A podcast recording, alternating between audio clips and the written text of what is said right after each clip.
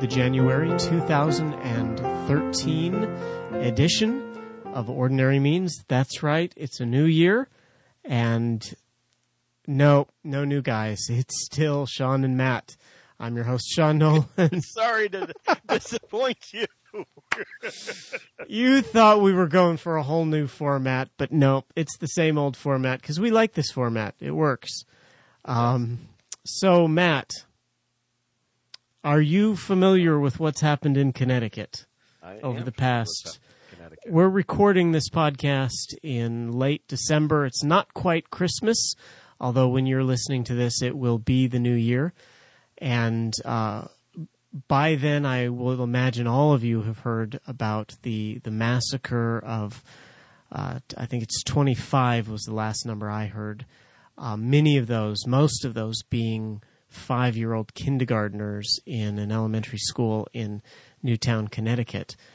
Uh, young man, about 20 years old, um, starts out at home, shoots his mother, and then proceeds to uh, apparently the school where his mother taught and uh, makes his way into that school, forces his way in, and with a couple handguns, uh, massacres um, the the kids and anybody who is uh, who anybody who tries to get in his way, including the principal and uh, at least two, possibly three teachers. Um, the why why are we talking about this? We're not a news program. Um, well, but we're we're a theological podcast, and the question comes up whenever something like this happens. Whenever you have a shooting um, like this, you know, and this was a case where it wasn't a you know a student in the school coming back. This was just somebody outside of the school coming in. Uh, you ask the questions, you know, are my kids safe? Are any of us safe when something like this happens? It's very, very close to home for all of us. And um, I think we can agree with President Obama that uh, everybody's weeping with them. Everybody is saddened by what's happened.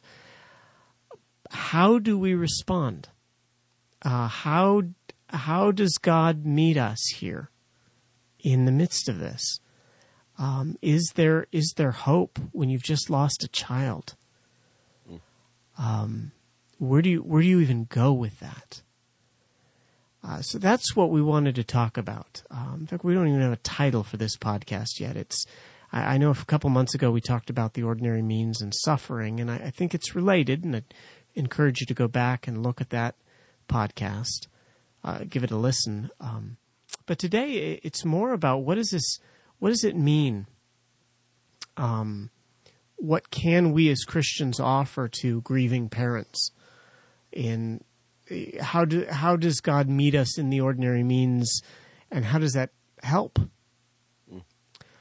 Um, I have I found an article that was very helpful to me this week. Uh, it was rather ironic. I've been teaching uh, r- some Russian literature. I've been I've been teaching. Um, oh, all I can think of is the name of the f- main character in the book, Ivan Denisovich. Who wrote that, Matt? No idea. Uh, it is begins with an S.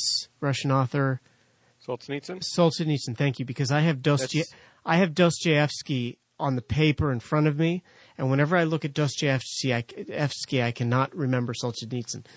Um, have you read that, the, the Day in the Life of Ivan Denisovich? I haven't, but uh, what is uh, ironic and wonderful um, by the providence of God or by the Spirit of God, whichever way you want to attribute it, is I was just looking up a Solzhenitsyn quote myself without you knowing it. Really? So Solzhenitsyn is where we should go for the moment, I think. Let's go. Okay, so let's go to Solzhenitsyn. He, well, actually, I'm going to go to Dostoevsky, but I've been teaching Solzhenitsyn. He has this character named Ivan, um, and this is it's a it's a story of the Gulag, Right. and the the prison camps in Russia, and um, uh, he himself had gone, uh, but he writes this story about this fellow um, Ivan Denisovich uh, Shukhov, who is a who is in the Gulag, and it's just the story of one day. Now this was published in, I want to say the 1960s. Uh, it was published in a Russian magazine while uh, Russia was still communist. Uh, Khrushchev had become the general secretary of Russia in 53, I believe.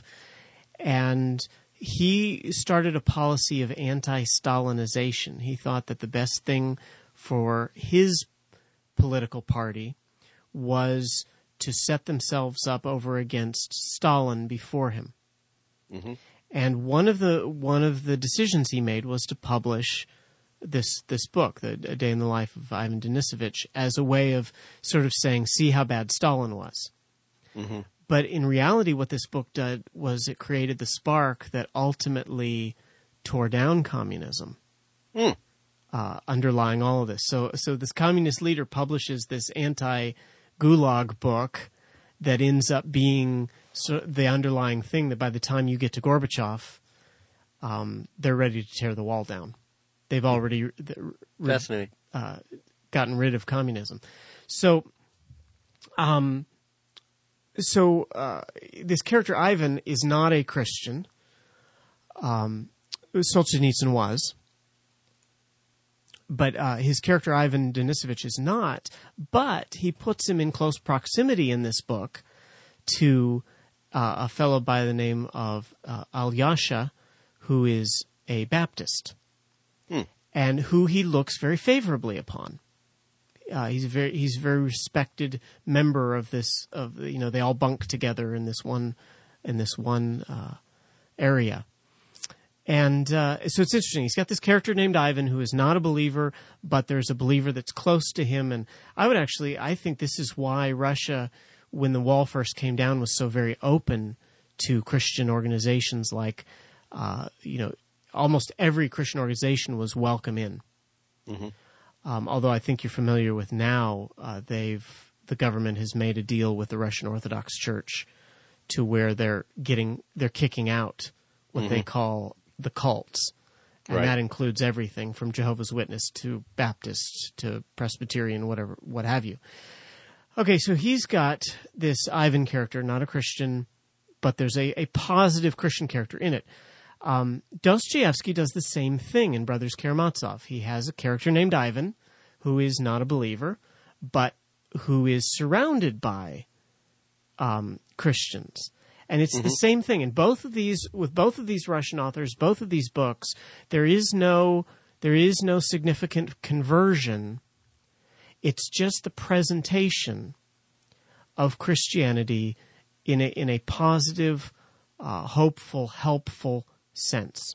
Okay, now that's that's uh, that's the foundation for this article um, that I want to read you just a little quote from. This is uh, from the New York Times of all places, and the author is a uh, was a Russian is a Russian Orthodox fellow, and he begins by talking about Dostoevsky and saying, you know, instead of him presenting uh, sort of a theological argument for the fact that God is good. Okay. And so, in the midst of suffering, is it our place to present a theological? This is the question he's asking: Is it our place to present a theological argument that God is good, or, and this is this is what he says, but what Dostoev- he argues what Dostoevsky does is he sh- is he through narrative shows examples of Christian love which transcends suffering. Hmm. This is the same thing that I, Ivan Denisovich that you have in Ivan Denisovich is um, is this presentation of a Christianity that transcends the suffering of the Gulag. Mm-hmm. Okay, so here's the quote. He says, In this, the Russian novelist was being true to the spirit of the New Testament, which likewise seeks to establish God's goodness through a narrative rather than an argument, a revelation of his solidarity with human struggle. I, I, that's, a, that's a key phrase right there. A, a revelation of his solidarity with human struggle. That's the incarnation rather than a philosophical proof of his benevolence. He says, in the same way, the only thing that my that my religious tradition, I'm assuming he's he's Russian Orthodox, uh, has to offer to the bereaved of Newtown today, besides an appropriately respectful witness to their awful sorrow, because we, we can all do that. Mm-hmm. He says, is a version of their story and the realism about suffering that it contains. The realism may be hard to see at Christmas time when the sentimental side of faith owns the cultural stage. But the Christian story isn't just about the manger and the shepherds and the baby Jesus meek and mild. The rage of Herod is there as well. Mm. And the sla- and the slaughtered innocents of Bethlehem and the myrrh that prepares bodies for the grave. The cross, uh, this is this is in the New York Times. The cross looms behind the stable, the shadow of violence, agony, and death. And then he finishes. He says, In the leafless hills of western Connecticut, this is the only Christmas spirit that could possibly matter now. Who's the author? You know, I don't have the name right in front of me. I just have the quote here. I pulled it from an article, and um, I don't. I'm sorry. I can let me. I can look it up. You when you, are going to link to the article, or I will if you can. I will. Yeah. I don't know. Maybe a paid article, but I'm guessing that that's uh, Ross. I don't know how to pronounce his last name. Douthat um, who's written a lot of very interesting things of late and writes for the New York Times. It wouldn't surprise me a bit if that's the author. But you're right. That's the that's the only. I mean, it's a very sobering thing in the midst of what we try and, in modern American consumerism, have be a very um, trite, cliched, happy, superficial everything's okay because we have presents kind of holiday. Yeah. And this sort of shatters all of it and goes, ugh, we can't even have a a worry free Christmas. And um, and of course, the when you look to the scriptures and you look to the depth of, uh, as I like to put it, this is the only baby ever born to die. And mm. um, you know that does it sits it sits in the background and it's fascinating to me as a theologian when I see people's reactions to this. I read an article by a conservative author who will remain nameless um, yesterday, and um, about the Newtown situation, and um, and his statement was like what I read uh, from a lot of uh, conservative, and what I mean by that's politically conservative in America. If you're listening to this somewhere else, so um, which is to say, there's real evil, and it's them and and so, you know, if you look at the political spectrum on the left, um, they're saying um, no, it was the access to the guns that was the problem. If you look at the political spectrum on the right, they'd say no, there's there's evil people out there. Here's a Solzhenitsyn quote that I think is fits better with the scriptures. It fits better with how we ought to, as believers, process this. Here's what Solzhenitsyn says. This is in the Gulag Archipelago. He says, if only it were all so simple. If only there were evil people somewhere insidiously committing evil deeds, and it were necessary only to separate them from the rest of us and destroy them. But the line dividing good and evil cuts through the heart of every human being. And who's willing to destroy a piece of his own heart? See, the, the political left wants to say it was the guns the political right wants to say there are evil people, lock them up. And the ordinary means come back to us with Luke 18. And, and Jesus, when people ask him, I'm sorry, Luke uh, 13. And people come to him and they say, um, Jesus is, uh, let me just read it because it's better if I read it before I talk about it. This is Luke chapter 13. Um, there were some present at that very time who told him, meaning Jesus, about the Galileans whose blood Pilate had mingled with their sacrifices. And he answered them, Do you think that these Galileans were worse sinners than all the other Galileans? Because they suffered in this way? No, I tell you. But unless you repent, you will all likewise perish. Or those eighteen on whom the tower in Siloam fell and killed them, do you think that they were worse offenders than all the others who lived in Jerusalem? No, I tell you, but unless you repent, you will all likewise perish. Um, it's permanently imprinted on me. We're coming up to the anniversary of, I guess this would be the, the eighth anniversary of the um, uh, horrible earthquake and tsunami that happens. I don't know. I think it was 2004. Uh, I might have my dates wrong. Um, that killed, you know, like a quarter of a million. Oh, I'm sorry, a quarter of a billion people. No, a quarter of a million, 250,000 people.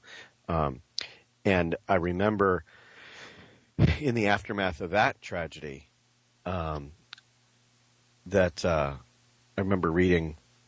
Um, it was probably John Piper, um, who wrote about this, uh, maybe in World Magazine, and he said, whenever tragedy hits, um, we should always turn to Luke thirteen,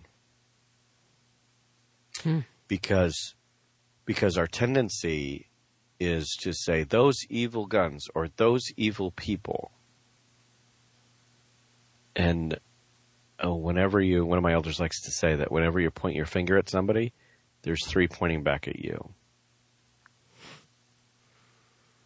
And I think that we we forget in the midst of this that um, that the right, the political right, only gets the situation like this half right.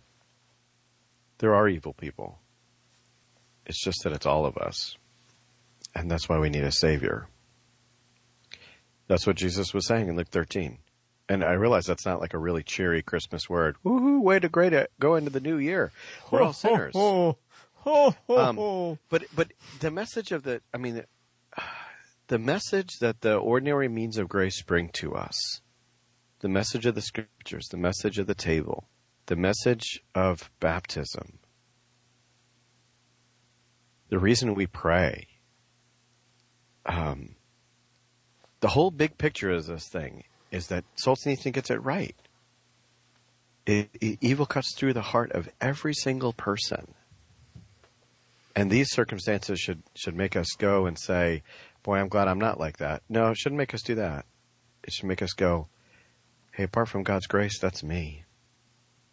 Um, and that the ordinary means always humble us about our sin and humble us that we don't have capability on our own. They humble us and they, they tell us of our judgment worthiness as well as the blessing of salvation through Christ. Um, and I'm just impressed that that we shouldn't be pontificating, but we should be um, meditating on our own sinfulness and our, our gratitude for Christ would be increased. Well, that's the the realism that the author speaks of here in this Mhm. article is that the real world is a hard place. Mm-hmm. Uh, the real world is not. Um, you know, we we do we do make Christmas our sentimental perspective on Christmas. Even I would go as far to say our worldly materialistic perspective on Christmas. Gosh, do I have those notes with me? I have a great quote by uh, Solzhenitsyn on. See, he came to America, and you would think he would oppose, coming from communism, he would have opposed the sort of anti materialism of communism Mm-hmm. Um, and rather and embraced the materialism of the United States. But he actually didn't. He actually, while he was here, I, I think he was at. Um, I know he lived in Vermont, but I I, I, I want to say Stanford asked him to come and uh, and be present here. Um, this would have been sometime in the mid seventies. He just you realize he just died in two thousand and eight. Yeah, yeah. Recently, what's the Yeah. quote? quote please? the quote he basically says, "No, what we need to realize is it's just a different form of materialism.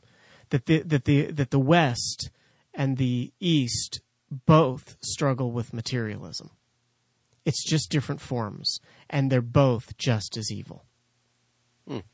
In fact, uh, let me see. Let me see if I can pull the quote. I might have it here.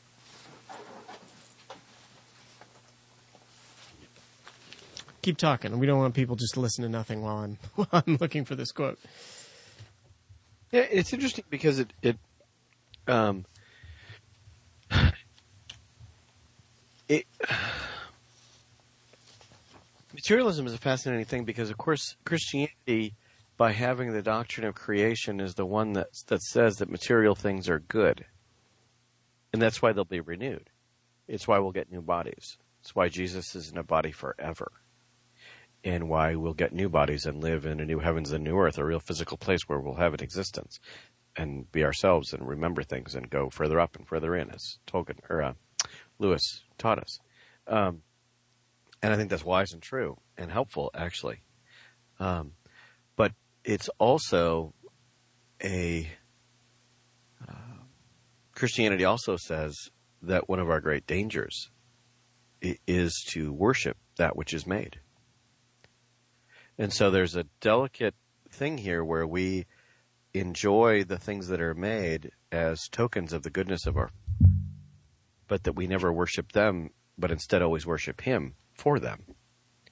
And that's a delicate line where the objects themselves is the Roman one, Romans one line. You know, where's the line where um, we were invited to a dinner party last week and had um, prime rib? You know, where's the line where you are enjoying the prime rib for the sake of the prime rib or itself instead of, or, you know, whether you eat or drink, do it for the glory of God. It's not that you should stop eating or stop drinking. That's the that's the ascetics problem that Colossians deals with and Paul deals with in Romans 14, places like that. That's not the answer. The answer isn't to stay away from material things; it's to use them rightly. Um, and uh, so there's a there's a, a you can react to material things by either idolizing them or rejecting them, but in neither case are you actually using them. Um, and probably that's what that's the kind of thing that that Solzhenitsyn is trying to say. Do you find your quote, John? I did find the quote. He says this. He says, We have placed too much hope in political and social reforms. This is interesting given that within within a day of the Newtown, Connecticut thing, the president is already calling for gun reform. Mm-hmm. That's you know that's that's why the president is speaking. There's a there's a political aim here.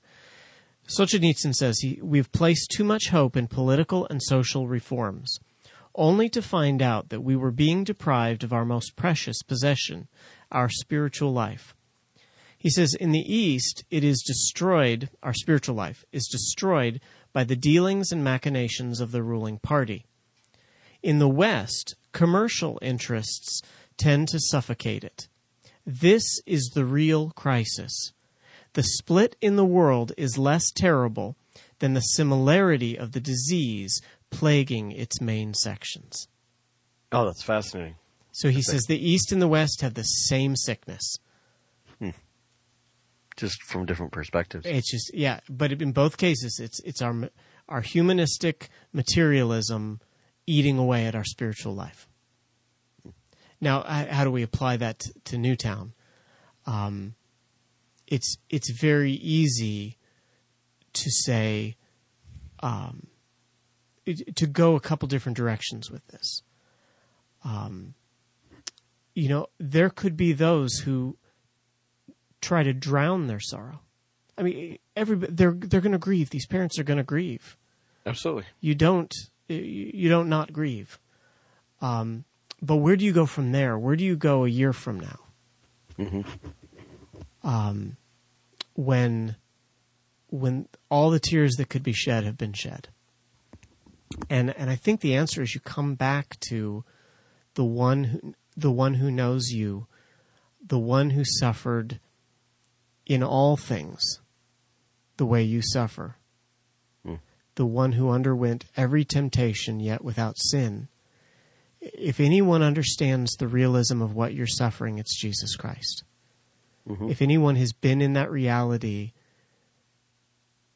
more than your neighbors, more than um, all of the, the self help, all of the psychology, all of the things that people are going to throw at these folks in Newtown. Mm-hmm. They need they need the daily realism that that a cross is the answer. That that well, hope think... is found not uh, that hope isn't found in that child. Hope is found in the Christ child. Well, and I think um, I think that people don't ponder enough. Um, you know, those parents, and, and, it, and, if this would get to them, I certainly would not want this to come across as as um, rude, um, and I don't mean it this way. Those parents unwillingly gave up their children. And the wonder of the cross to me is that God is so concerned, and this is uh, this is you know filtering some Tim Keller stuff, but, but let me just see if I can put it in a way that's helpful. The gospel tells me that the kind of father I have in heaven, the degree to which he is passionate about eliminating violence and injustice, um, uh, suffering, evil, the degree to which he is passionate about all of that is not shown in his willingness to prevent it now. It's shown in his willingness to not have his son taken from him, but to choose to give him up. Because he didn't have to. But he did. And the, the wonder of Jesus is that in the conversation among the Trinity, uh, and I don't mean this blasphemous. I, this this this happened. This is why the world was created. Um, somebody needed to go and redeem the world, and Jesus said, "I'll go." And that's that's the wonder of the manger. That's what Ross it is Ross Douthat who wrote that article. That that's what he's pointing to, trying to. Is that when we see a parent whose son was taken from them, we have to point them to to heavenly Father who, who didn't have a son taken from him, but but chose to give his son away, so that no more sons would ever be taken away. Um, doesn't explain everything now. I, I realize that, but it's profound and it's deep that that's the degree to which God is dedicated to finally and fully eradicating evil and violence and injustice from the world. That's how passionate he is about it. One that the only reason that there is still a world that has evil and injustice in it is because God is patiently bringing sinners like you and I to himself. Mm, absolutely there's a um, hymn. I don't know. Maybe, maybe is there something else you wanted to add to that? Yeah, it's just patience. It's an yeah, amazing. It's patience. Yeah, patience is, in a sense, is our salvation. The patience of God, His long suffering with us, to get to the point of sending His Son. Mm-hmm. He, um, John three. Uh, all we all know John three sixteen God so loved the world, he sent his only begotten son. And there it is. There's that, that willing giving up of a child versus the unwilling, have, unwillingly having the child taken from us. Mm-hmm. Um, I, I, actually, I, I thought, Matt, that was a, that was a good way to put it. Um, but I, when Jesus came the first time in John 3, he says, he says, I did not come to judge the world. Um, but the world might be saved through me. And then he says, But those who have not believed have been judged already. And he goes on for the rest of the chapter to talk about judgment. But the reason he can talk about judgment is because Jesus comes the first time, Christmas, the Christmas message, is Jesus came and he came to, in essence, God's wrath was full when Jesus came the first time. God was ready to put out the lights of every created being mm-hmm. that had walked away from him. Uh, the the train the train was coming to the end, and Jesus steps in front of the train and takes the wrath, mm. and by that buys the patience of God. I, I, I want to be careful here because I realize that I, I want to say that the son's buying something from the father, but you understand in a narrative sense. Mm-hmm. The, the son buys the patience of God for another day, that until he comes again, judgment is withheld. that men might be saved. Um, It's amazing. I have a hymn. I don't know if we want to end with this.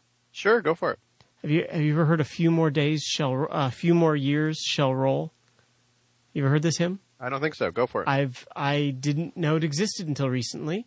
Um, it's Horatia. It's uh, Horatius Bonar, so you know it's good before I even read it. Um, it goes like this. It says, "A few more years shall roll, a few more seasons come, and we shall be with those that rest, asleep within the tomb. Then, O my Lord, prepare my soul for that great day. O wash me in thy precious blood, and take my sins away. A few more storms shall beat on this wild and rocky shore, and we shall be where tempests cease and surges swell no more. Then, O my Lord, prepare my soul for that calm day. O wash me in thy precious blood and take my sins away. A few more Sabbaths here shall cheer us on our way, and we shall reach the endless rest, the eternal Sabbath day.